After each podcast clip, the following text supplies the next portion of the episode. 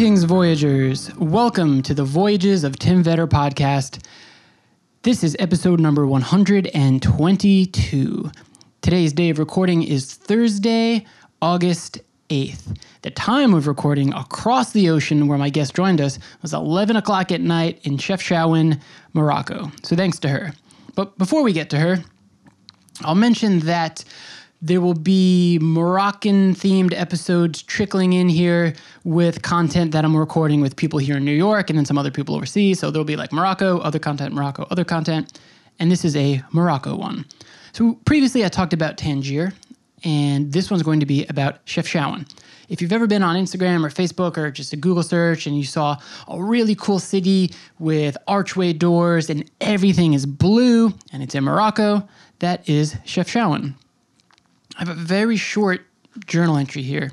I was recording them in all the cities that I was in, and this one I wrote at a place called the Spanish Mosque. It's a, I don't know, from city center, like half hour ish walk uphill, and quite literally, there's a place of worship at the top of this hill, and it overlooks the entire city. Like you could see everything, and you could hear everything from up there too. So we were watching the soccer game it was Morocco. Oh, God, who were they playing? Come on, Tim. Well, it was the game they got bounced because they tied and they had to have a win to move on. But we could hear people yelling and cheering and shouting all the way down like into this valley of a city from at the top of the Spanish mosque. And then at about 8:45 it's the final call to prayer and you can hear it echoing from all the different mosques in the city and it reaches you at that point is really really incredible in the foreground, you see uh, like sheep herders and kids running around keeping the sheep in order. There's goats. Just a really, really cool scene. So I wrote this tiny, short little thing from up there. It says, Chefchaouen looks like it was picked up by the hands of God and dropped into a valley between mountains. Today was full of holy moments. Sharing a couscous meal, which is the traditional Friday breaking of the fast. Leslie buying rugs watching football, Morocco versus Benin. There you go, folks, Benin. The view of Chefchaouen from the Spanish mosque. And I trail off there because you know what? I didn't want to write. I didn't want to talk. I didn't want to take pictures. I just wanted to look out at the city and soak it in. The sun was setting behind the mountains, the cities in the foreground before that. Really, just an incredibly beautiful sight. I mentioned this later in the episode, and I had that there in that journal entry. But the day was incredible. We had gotten to Chefchaouen sort of hot and hungry. Randomly ended up in this rug shop. A rug shop. Uh, you know, probably you know that Moroccan rugs are uh, quite famous and a thing that people buy from all around the world. And in the shop, it was the traditional breaking of the fast on Friday, where you have couscous. So folks won't eat up until that moment, in you know early to mid afternoon, and then everyone will just grab a spoon and share in this couscous meal. So we were invited to do that. Really amazing moment. Um, so Renay, who was my guest, she was there, and she talked about her life and what she's doing. One of my favorite things to do when traveling. Uh, really glad I got to do that and to share that moment with Leslie as well. So Renay is Australian, but she's living in Chefchaouen. I'm not going to tell you too much because she'll get into all of it. Um, but she helps people with essentially like a tour guide uh, and also some, so, some social media stuff. Uh, really friendly. Uh, she gets into this in the end here in this episode, so pay attention to like the last minute. Well, pay attention to all of it. But the last minute, she says, "Hey, even if you want to come, just get a coffee with me. Come get a coffee with me." I love that. Like she gets it not to be too judgy, but if you're someone who's like, ah, travel is a carnival cruise, you don't get it. I'm sorry. I just really love those moments where you just you're with a stranger. It's usually in the best setting is like coffee or food or a beer, and you're talking about your life and you're sharing culture. I don't know. It's not much better to me. So um, she joined to talk about her life and what she's doing, and to share some information about Chefchaouen again, thank you to her. You know, she had been painting, and it's quite late at night there, and we had to deal with you know Wi-Fi and stuff like that. So, uh, really great guest, and uh, appreciative of her, and I'd love to cross paths with her with her again someday. There's something I've talked about on here over and over and over and over again, so I'm not going to belabor the point.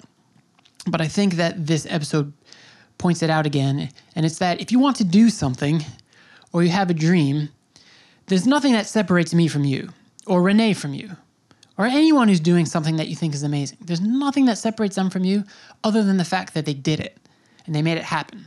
And they grinded out the, the bad aspects of it that you don't see in social media and things like that so that they could experience the good. It's crazy because, again, there's two more mass shootings in the news. I'm not going to get political, but like we're inundated with just this garbage, right? Like we see uh, awful things, these the the the mass shootings, right? And then you turn on the presidential debates, and it's like, does do any of these people really care about us, or are these their talking points for their freaking lobby groups? And so, like magic. It sounds so cheesy, guys. I know, but like magic does exist, and I'm not talking about like hocus pocus, hocus pocus magic, but those holy moments that I mentioned. You don't have to be religious to believe in those. I'm not religious, but there are moments where you're like, damn, being alive is such a great thing. And I experienced it a lot while traveling. And I've completely transformed my life from, you know, five to 10 years ago in that now I continuously travel. And I go for the things that I want, not just travel, but everything in life. I go for it now. And so Renay was like, hey, you know, I want to change. I want to stay in a place. And she did. And so I think another thing that all this crazy stuff in the news points out is that life is short and it could blink out in a second and then it's gone. And I don't know if you're going somewhere after you die, but I think it would be quite a shame if you went somewhere and you were like, mm, there's times when I had a waking life and I had a body. I wish I had done the things that I fantasized about all the time.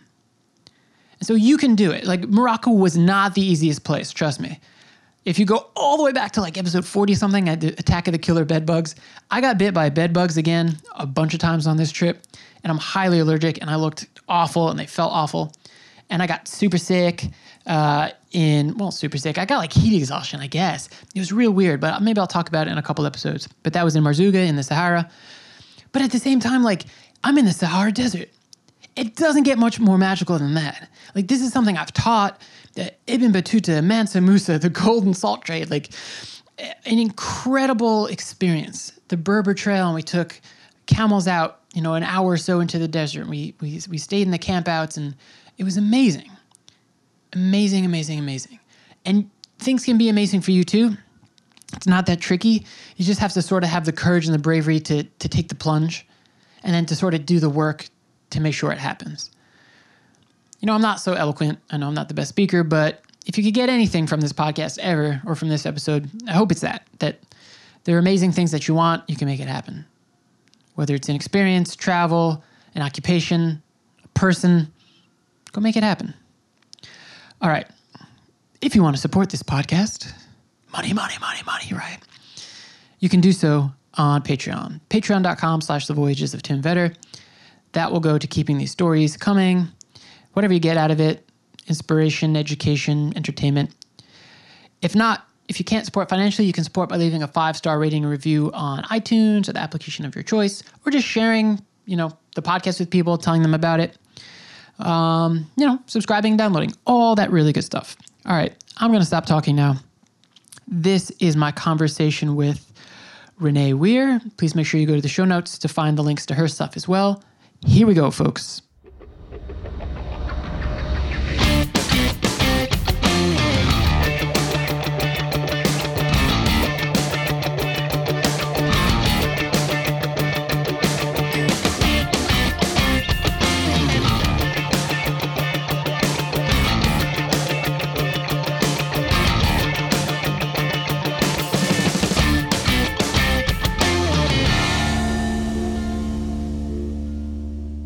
So, first of all, Renay, thank you. Uh, I know we're making this happen across the oceans and it's very late there, so I appreciate your time.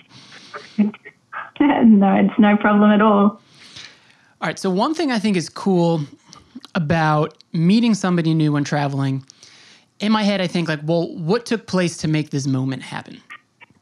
So, I'll explain sort of how we ended up there, and then I'm going to ask you why in the heck you are in the Blue City. So, uh, this pronunciation took me a very long time. Uh, is Chefchaouen correct? Yes. Chef yep. Shawan. You're very, yep, almost on. Okay. So we were in Tangier and we had mapped out a route and we knew that the next major place that we wanted to go was Chefchaouen. Uh, it's very hot in Morocco, so we took the bus there. We got there a little disoriented. It's hard to find your way around the city. Uh, everything's blue. There's no street signs. End up at the hostel, drop our stuff, feeling hungry, so we're walking around. We run into this guy, and you know, in Morocco, a lot of people are trying to sell things. Uh, a lot of people are trying to talk to you. So Leslie is much more trusting of people than me. It's actually something I admire about her, but I was like, ah, let's let's avoid this guy. But it turns out he was like, hey, I have a restaurant. I'll give you my card. He brought us into this rug shop, and there you are. And there's a family of people who own the shop. They're about to break their fast with a couscous dinner. They invite us to sit down, and then we have a bunch of brand new friends, which is an amazing thing about travel. Uh, but you are not from Morocco. How did you end up in that space? Yeah, yeah, no, I'm definitely not Moroccan. Um, as you can probably tell by my accent. So um, I'm Australian, um, and I had been living in New Zealand for five years prior to um, when I left to go travel. So I wanted to um, go traveling for about six months. So I quit my job, sold everything that I had, shipped the stuff that I wanted to keep home um, to my parents' house in, back in Australia, and then I um, left to head to Europe. Uh, but before I was leaving, my flatmate wanted to go to Morocco. Um, I wasn't fussed on it. I wanted to see Europe. Um, but I thought, oh no, she's a really good friend. Why not? Why not see what Morocco's about? And our second day, we, same as you, went to Tangier and then came down to Chefchaouen. Um, and we met this guy in the street. So see, such a Moroccan thing, meeting Yeah. random people in the street and just trusting them. So we met this guy also. Um, and uh, yeah, he said his wife was Australian, and I did not believe him at all. I was so skeptical. I just thought, what is this guy going to sell me? Where does he want to take me? Yeah. Um, but he said that we should come back to his house and meet his wife.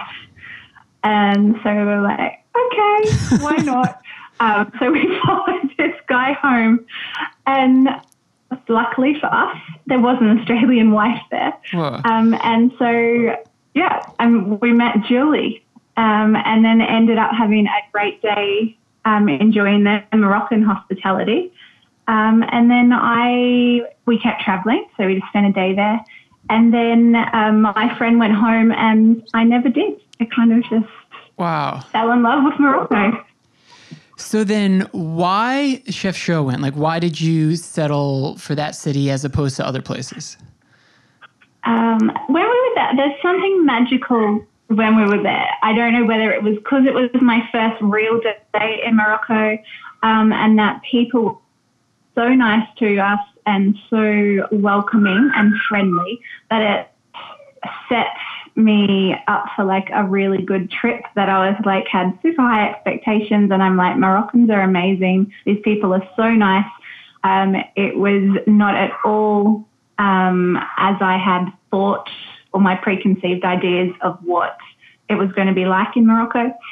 Um, and then, yeah, I I don't know why. There was just a few. There was another um, random um, occurrence. So after I left Morocco, I wanted to um, not travel every couple of days. I just wanted to base myself in one city.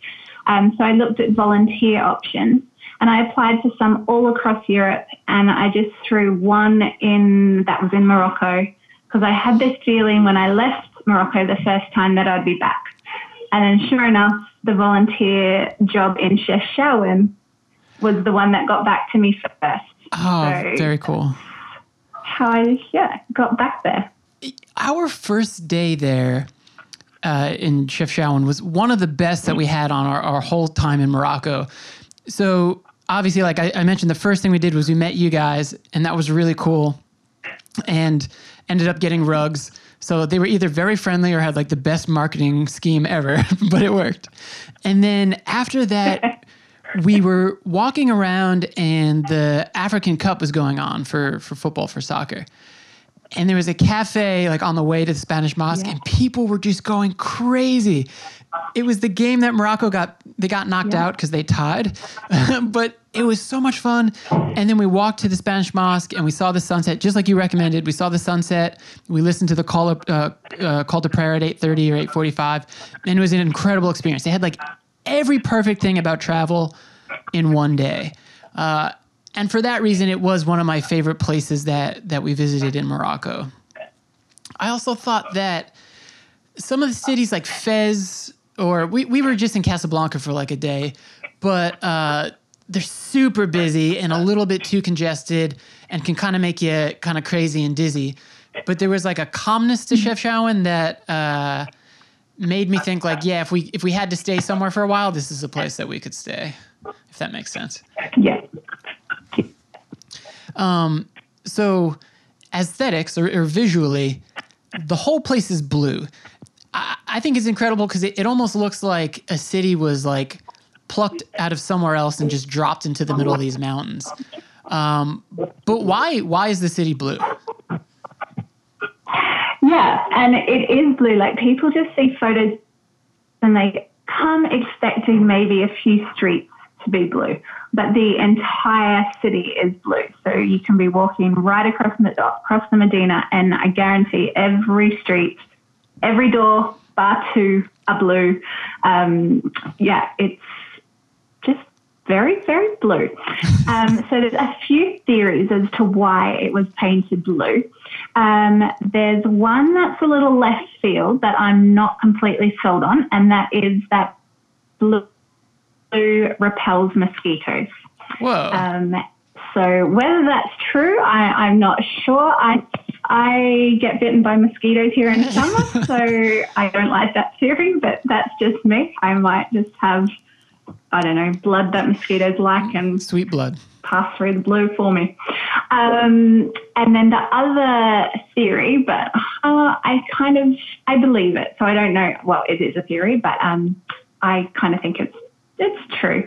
Um, so the Jews um, in World War II were forced out of Spain, Portugal.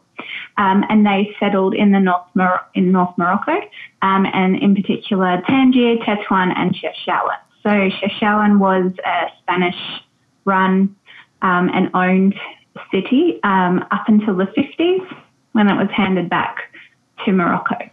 So it's believed that the Jews were the to paint the city blue or their Jewish quarter blue um, to reflect the sky, mirror heaven, remind them to leave, um, lead a godly life, um, and just yeah, quite a spiritual meaning. Um, and there's no, we don't have a Jewish population here anymore, but um, the, the Moroccans still uphold the tradition and repaint the city blue every year just before Ramadan. So um, if you come before Ramadan in the lead up, probably about two weeks, um, you can get a chance to help paint the town blue. Oh, that's Um, awesome. Everyone welcomes anyone to give it a go. Um, it's a lot of fun, and everyone's out and about, um, getting excited for Ramadan and getting their house all freshly painted. wow that's really cool Which I'm a bit late because I've just been painting my house tonight. Yeah, I see that. I'm a little, I'm a month, month behind. That's yeah, that's the definition. Uh, that's the the reason that we had heard too, and I think that's a really really cool one. Um, how long did it take you to like memorize the streets and and figure your, like your way around by memory? Because it is really confusing. It is, and yeah, there's no addresses, no street names. Um, Google Maps, heaven forbid, does not really work in Chefchaouen. Um, but I, in my former life, um, I was a city planner. Ah, And I seem to have this weird ability to memorize maps, layouts, um, to take note of certain landmarks, to kind of um, orientate myself. Um, so I have that bonus. Uh, but when I first moved here, every morning I would go out and get myself lost on purpose. I would take new streets and just kind of wander and see where I would end up um, and yeah, try and make my way home, whether it was really quick or whether I got lost for an hour. Um, it was all part of the fun. And Chefchaouen is really, really safe, so you're fine to just wander and explore on your own. Yeah. You've done something that I think is pretty brilliant because um, a lot of people talk to me about like, oh, how can you travel this much? Or I'd love to be able to monetize it, or I'd love to go somewhere and I don't know how to figure out how to have any sort of income. And you took a place. So uh, I think it's fair to say that Morocco isn't visited as much as a place that might be in like the backpacker trail in Southeast Asia or something like that. So you picked a place that doesn't have a ton of content out about it, and a city in particular, like we mentioned, that can be a little bit confusing, especially for somebody who's just coming uh, for two days or something like that. But it's a quite beautiful place that people want to go and take pictures. Obviously, in the age of social media, it's a place that pops and looks really cool. Uh, can you talk about how you've managed to uh, create a business and, and to sustain yourself and stay there? Um, it ha- it's been a challenge. So originally, when I left, because I only wanted to travel for six months, so I had budgeted for six months travel. So me staying in Morocco wasn't really part of the plan. So I needed to make that work if I wanted to stay here. Um, it is very cheap to live in Morocco in terms of um, your food. Um, rent rent is getting a little bit expensive now that it's become quite a touristy destination. Um, but if you eat locally, you go to the markets, um, and especially me who likes to avail myself of different families at dinner time um, to get a good home cooked meal for free, um, like when I met you guys. Um, that's my Friday free lunch. Um, but in terms of creating a business, so last year, so I came here and doing a workaway program. So that um, and that's all over the world. It's really good if people want to travel long term um, and want to try and save as much money as they can. Um, it's a program where you essentially work for about five hours a day and you'll get your um, food and board for free. And it can be in any sort of area. You could be doing farming, you could be in a hostel, you could be teaching. Um, it's um, yeah, just up to whatever program you choose. So I did that for two months originally, um, but because I was in the same town as um, the Australian girl and her Moroccan husband that oh, I, I, met oh, on okay. the second day. Um, as luck would have it, he got his visa to move to Australia, and so they asked me if I wanted to move into their house and run it as a guest house. Um, and so then I was like, why not another opportunity? I may as well take it and just see where that leads. Um, so I had so much fun doing that for all of last year. Um, but the thing I enjoyed most was taking people out and about on adventures, on um, showing them the best places in town to take photos, hiking, or just showing them the real side of Chaouen and introducing them to local families, to meals, um, going to the local football games, just basic everyday real life, showing travellers that side of it. Um, and then I also was getting a lot of contacts through um, Instagram. People would message me asking me, "Hey, I'm coming to Morocco. Can you help me to help me with where I should go, or can you recommend places to eat?" Um, and it wasn't until two Canadian girls came um, late last year, and they told me that um, I should kind of create a business doing what I'm doing um, if I want to stay here long term because this is a service um, that they pay for in other countries. So I was like, oh, okay, that could be a good option. Um, so I looked into that, and then when I went home at Christmas to visit the family, I um, yeah registered as an Australian business and kind of came up with a, a business plan, um, and then came back to Morocco and got that up and running. Um, it's quite difficult in a, in a in a foreign country that doesn't speak English, right. um, and also in as a solo girl, I guess trying to start up something. But um, I'm enjoying it. Um, it's kind of nice having a, a new a new challenge, I guess, um, to focus on. Yeah.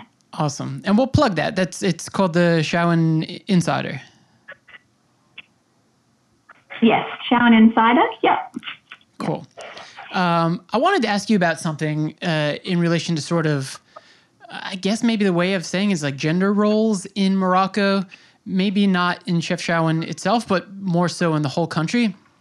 It, it, it, was, it was interesting because two of the girls that we had met the day we met you were saying that they struggled a bit in Fez because they were getting uh, a lot of like unwanted attention and catcalled and stuff like that. And then traveling around with Les, like we were going to coffee shops a lot just because we like coffee. And then, you know, they were playing the African Cup. And so we wanted to watch. And, you know, there was a time in Morocco when it was illegal for women to go to cafes, but it was quite a long time ago that it became legal. But it seemed to me, at least culturally, it's still like a really male dominated activity so that when we would go to a lot of these places, we'd get a lot of stares, or even there were a couple of situations where Leslie would try to order something and she would get ignored.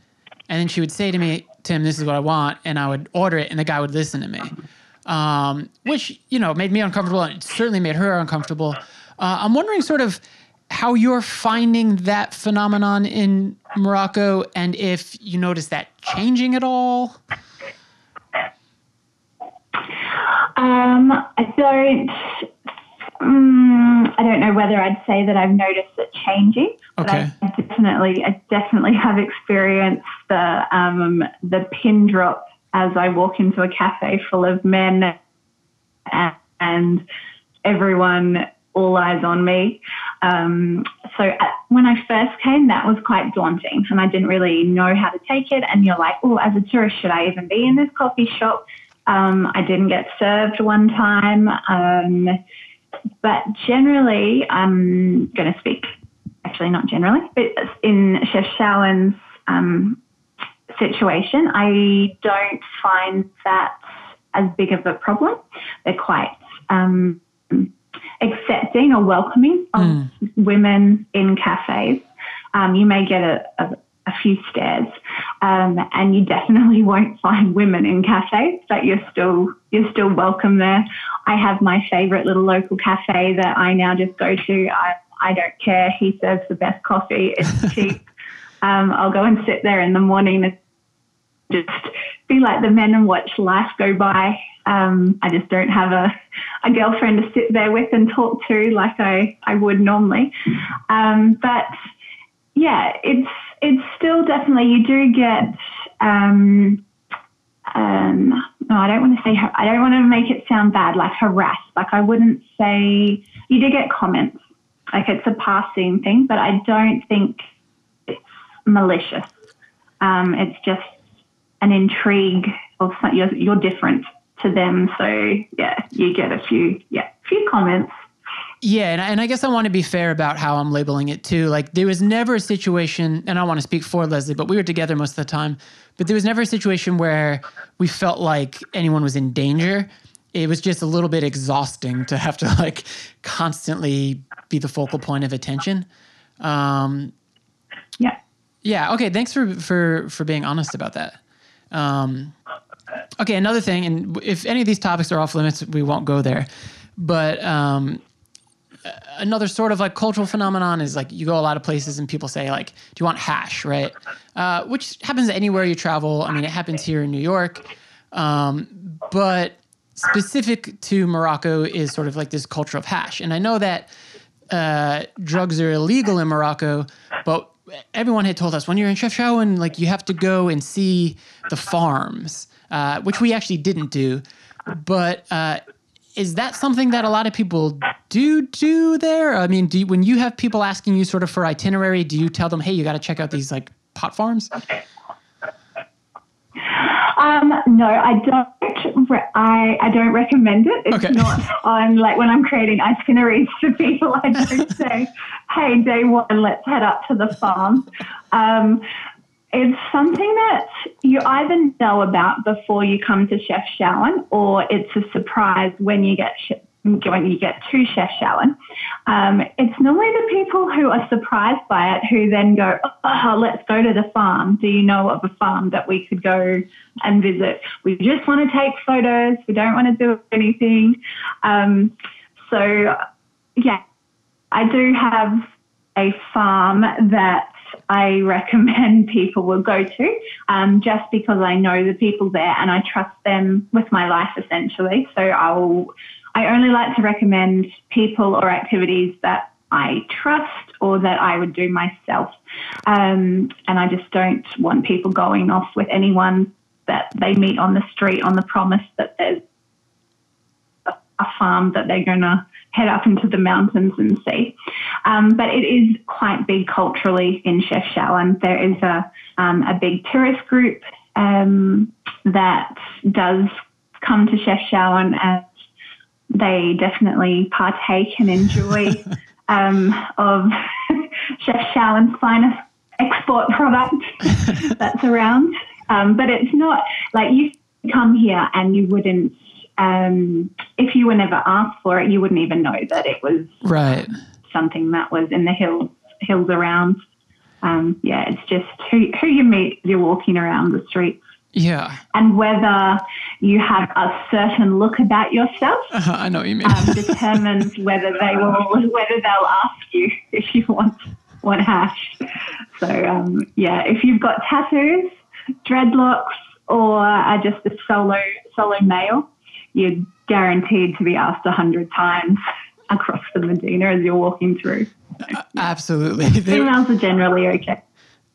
There were nights where, you know, if the hostel had a kitchen, we would just go, like you said, to the market and get like really good fresh vegetables for super cheap, right? Just like a couple dollars American, and then we'd be, or, or US, and we'd be able to, to cook. And I do recall this one night that I went out by myself to go get stuff, and there's like every corner, like guys like hash, hash, hash. like, no, thank you. Um, another sort of uh, maybe um, culturally unique thing. Well, I mean, there's there's public baths all over uh, Europe, but um, the hammams were something that I thought were really cool. I didn't get to go to one um, because they're they're gendered uh, in terms of the time of day that you go, but there's sort of the old school ones, and then the newer, more like spa quality ones. Uh, in Fez, Leslie got to do one of the old school ones, like down this like dark alley. You enter a place, they wouldn't let me come in. Um, but I'm wondering if you could probably explain it better. If for listeners, you can explain what a hammam is. Yeah, you just explained it so great. The entrance, it is. It's like you think you're going to be um, abducted. You don't know where you're going. They're like in the there's no big sign outside, but um, it's just a door that you enter. Um, yeah, look, hammams are definitely an experience. Um, I think you should should give it a go. Give both a go, the local and the spa, because um, they're very very different experiences. Um, the local hammam, um, yeah, it's female. Oh, the one I go to, it's men in the morning fem- women in the afternoon till about seven at night, and then men again eight till midnight. Um, you go in, and it just depends on the time of day, the day, um, how many other women are going to be in there. Um, I go to one that is is very local and it's not a touristy touristy one. Um, so I'm normally in there with oh, okay, it depends about 15 to 20 other women, um, and it's like um, I'd say a change, a changing room. Um, if we were to go swimming back in like high school, it's just all open. Um, you just strip off essentially down to your underwear, and then you go into the next, the through the next door into a very basic, just plain tiled concrete room. Um, kind of like a sauna. It will be quite hot. Um, most of the water is heated by a fire just outside, um, and a lady will kind of tell you where to sit. And um, if you choose to, she can give you the full scrub down, which is something else. Um, you, she just mine is rough. Mine just tips a bucket of water over my head. Yeah. Um, and then lathers lathers me up in um, it's called black black hammam soap, um, and it softens your skin, and you just sit there and bake for a few minutes um, while all the women are around you doing the exact same thing, or they're normally in pairs with their friends doing um, scrubbing each other down. Um, it's very uh, loud and social. So the men go to the cafes, um, women go to hammam, and that's their time to gossip, catch up. Um, they're just walking around free, happy. Um, and then the lady comes back and she'll have a exfoliating mitt that I kind of liken to a scourer. And then they get to and scrub you down hard and um, you lose a good layer, two layers of skin, um, which you it, it's repulsive actually. So it's like when you use an eraser and the Oh. I don't know bits on the paper. That's what's covered on your skin. I know it's very vivid, sorry, but that's what it's like. Even if you think you're clean and you wash all the time, they can get off every bit of dead skin. Um, and you come out feeling like a baby and you're really relaxed and tired. So it generally takes about an hour in the um, local hammam, but you can stay as long as you like and just sit and um, enjoy the warmth.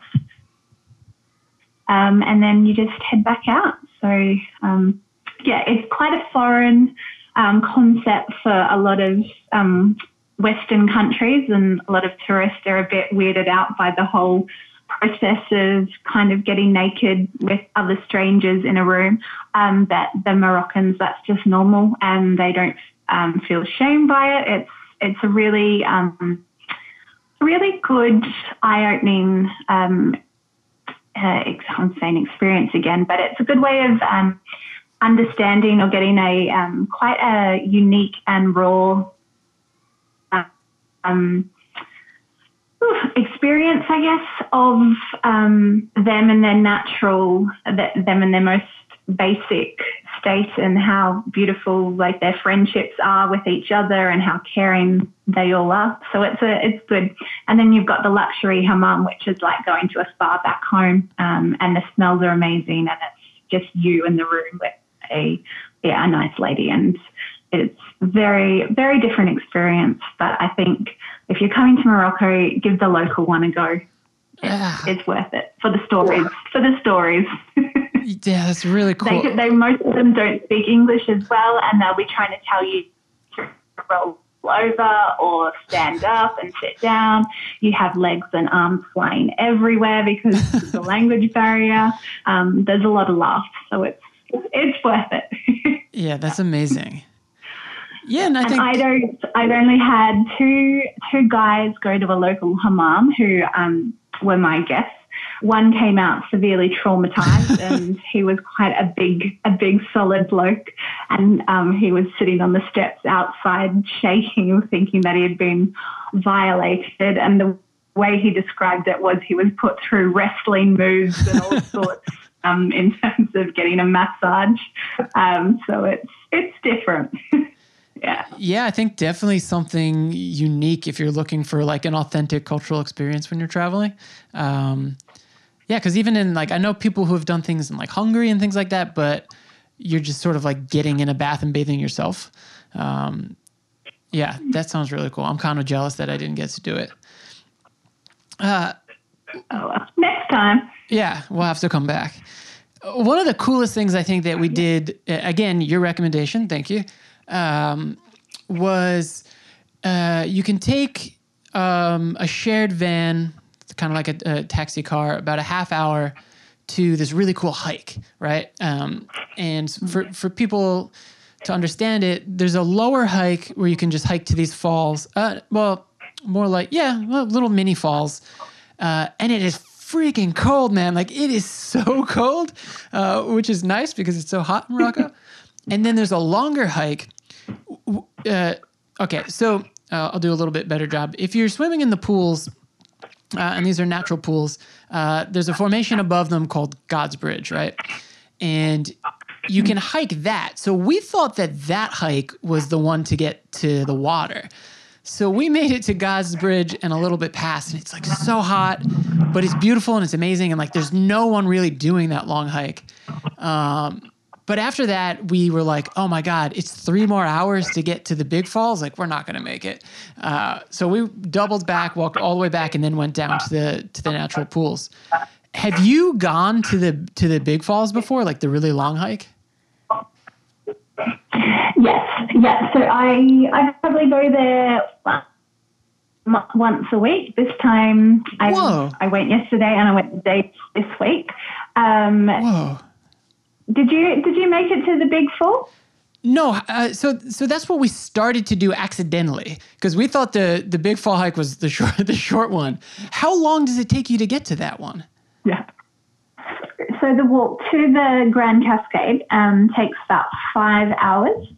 Um, that's if you're going at a good pace and you don't stop along the way, which we definitely recommend you should stop off at the Petite Cascade, have an orange juice there, um, keep walking, swim a bit because the whole way up there is beautiful swimming swimming spots because um, you're walking alongside a river. Um, and then once you're once you're there, buy a tagine or order a tagine for lunch because they are so delicious cooked on the fire. Um, so take allow an extra hour to have lunch Uh-huh. out there next to the waterfall because it's yeah it's it's well worth it. But yeah, it's a solid hike in especially in summer. It's hot. Um, even though you've got freezing cold water to cool off in, as soon as you're out, it's it's hot. Um, but I, in summer, I just go to God's Bridge because I think the the walk to God's Bridge um, along the river um, is just so beautiful, and it's nowhere near as long, um, so people can do it in a half day. Um, and yeah, there's some some beautiful places to swim and jump off rocks and cliffs. So it's if you're in Chaouen and you have two days, two or more days, definitely definitely take a taxi and head to Akchour. Yeah, it's really beautiful.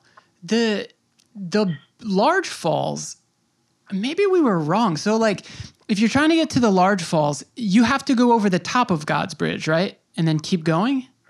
No, no. Oh. So at the very, very starting point, um, you would have headed right, kind of where the dam or the overflow is at the very start. Yeah. If you take the path to the right, that will take you to God's Bridge. If you then want to come to the waterfall, you come back to the start and then walk up another valley. But there is Oh. there is a walk you can do that um, is like two three day walk if you went up God's Bridge and, and around. So that's what we started doing. oh my god. And we were like There's no. It's a national park with absolutely no signage, no indication of a trail. Exactly. It's really difficult if you're just on your own. Oh man, I can't wait to tell Leslie that because we we had that totally wrong. um, all right, cool. So, without like ruining your business here, for people who are listening, I I, I did a brief one on Tangier, but th- these aren't really like how tos necessarily, or like you know I throw recommendations in, but uh, either for Chef Chefchaouen or for Morocco as a whole, if you if someone's visiting and you know they have a short amount of time, what's something that you think they absolutely must do or see? Um, I think you need to go and get lost in the souks in the market. Okay. Um, it doesn't matter which which city you're in. Um, just go wander through the souks because it's crazy. It's hectic. Um, there's so many sights and sounds, smells. Um, it's if you're into shopping, that's a place to go shopping. You never know what you're going to see, and I think that's what I, I love about Morocco um, in the beauty of you just never know. You never know what's going to be around the corner, um, what person, what animal is going to just come across your path. So um, there are beautiful beaches, there's beautiful mountains, but I think for a true kind of um, I don't know the, what people think of Morocco is yeah go go into a into the old Medina in well, Fez is crazy. I agree with you. Fez is crazy. Um, maybe get a guide the first time and then then go off. Um, but um, in Marrakesh, especially Jemaa El Fna in the main square, um, that sensory overload. There's just everything imaginable. Um, but you have to see it. Don't don't skip it because you're you don't want to. So you've heard that it's too crazy or it's just a little hectic. You've got to see it. Yeah. Yeah, the, the I think the most uh, the most entertaining one that we went to was like the Friday Night Square in Marrakesh. That was insane. Uh, we loved it, um, but it was it was really I don't even know how to describe it. It's like a football stadium full of people in one spot, and there's so many sights and sounds and different things. It's sensory overload. It's like chaos, but like in a really good way. Yeah. Yeah, it is. It's just so so fun to just walk through and the things that people do or the games that they've got set up. It's just it's um, crazy. That's my only Yeah. We had come through um, Tarifa in Spain to get to Tangier and then to get around Morocco. And then we finished our trip in Portugal, but we came back up into Tarifa, stayed in a night, and then we're on our way.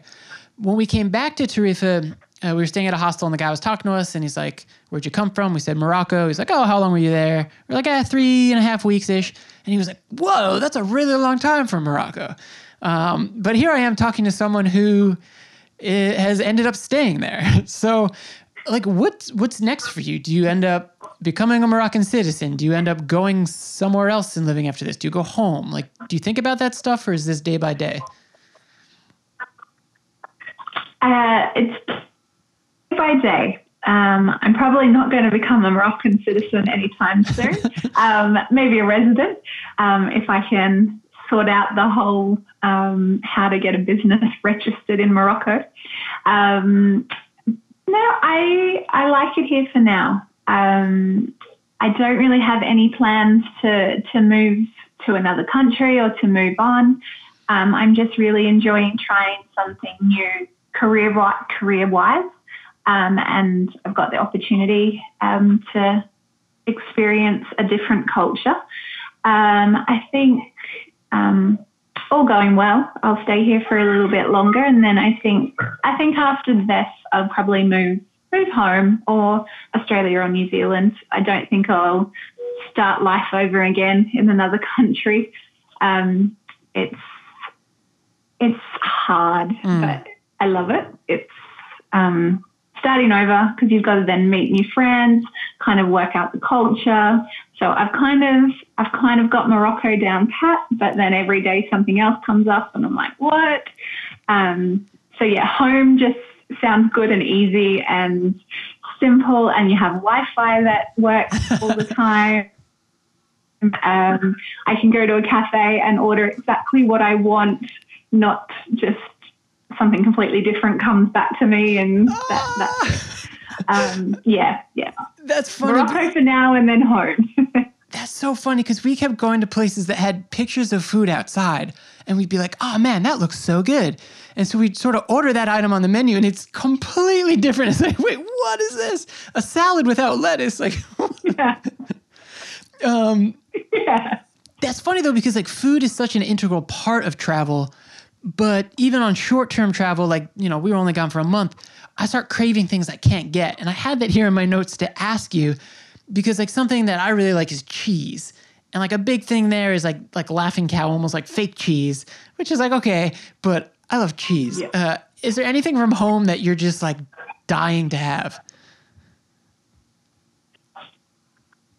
Oh, this is going to sound real Australian, um, but I had been craving Vegemite. i knew you were going to say that The last couple of last couple of weeks, and then I had these amazing girls from Australia coming. Um, they were here on Monday and Tuesday, and they asked me before they left, "Is there anything you'd like us to bring?" And I'm like, "Vegemite." So been eating Vegemite for like the last three days straight for all my meals, just getting my fix. Um, oh, no, I don't. That's basically what I've been craving. I, I'm okay with the food. Um, I, oh, actually, no, I do miss bacon. I miss bacon a lot. Ah, yeah. Um, um, so I I may bring that in from Spain when I go across quite regularly. Um, but on the whole, no, I've kind of just adjusted to having tagines most days. Yeah. Or some sort of Moroccan salad. Yeah. Yeah. Cool. All right, let's uh, let's plug your stuff so that people can find it. It'll be in the show notes. People who listen, they know that already. They can go to the show notes and click the links that I put. Uh, but if someone's in their car on their way to work right now and just listening, where can they go to find out more about you and the Chaouen Insider? So they can either go to the website, which is thechaoueninsider.com, um, on Instagram, which is at the Insider, um, or Facebook, the Chaouen Insider. um, they're my three. You can also book on TripAdvisor if you're coming, but um, no, feel free to just DM me on any of those um, or send me an email. Um, I'm more than happy to chat to people, give free advice. Um, if you're coming here, I'm more than happy to show you around or just meet for coffee. Um, yeah, I love I love meeting travelers who come through, um, even if they yeah they're not doing any tours or hiking. That's totally fine. It's just nice catching up with people, and I love hearing about their experiences in Morocco and uh, what they're looking forward to, or, or just being able to um, give them a few tips and kind of help out. Um, especially solo, solo travelers. Um, it's a little daunting, but it's quite easy to travel in Morocco as a solo traveler. But um, if you're coming through, I would love to meet you, um, and I can kind of part whatever wisdom I have, um, and then send you off. Go to Fez, go to Casablanca, wherever you go next. Awesome. I love that. Uh, yeah, thanks, Renay. This was really, really cool. No, my pleasure. It's been fun. That's a wrap on episode number 122 of the Voyages of Tim Vetter podcast. Thank you to Renay, the Chaouen Insider, for joining me today and for sharing her story with all of you guys. Really incredible person, and I'm really glad to now know her and to be able to call her a friend. Please make sure you go to the show notes so that you can find the links to all of her sites and reach out to her. Hey, you might just have advice about traveling to Morocco. Maybe you're not going to cross paths with her and you want to just do that. But maybe you're going to maybe be in Chefchaouen and you want to grab coffee or, you know, treat her to a nice camel burger at Cafe Clock. Seriously, you could do that. They have that there. But anyway, reach out to her, check her out. Thank you, folks, as always, for listening to the podcast. That's it for me today. As always, please take care of each other. I will catch you next time.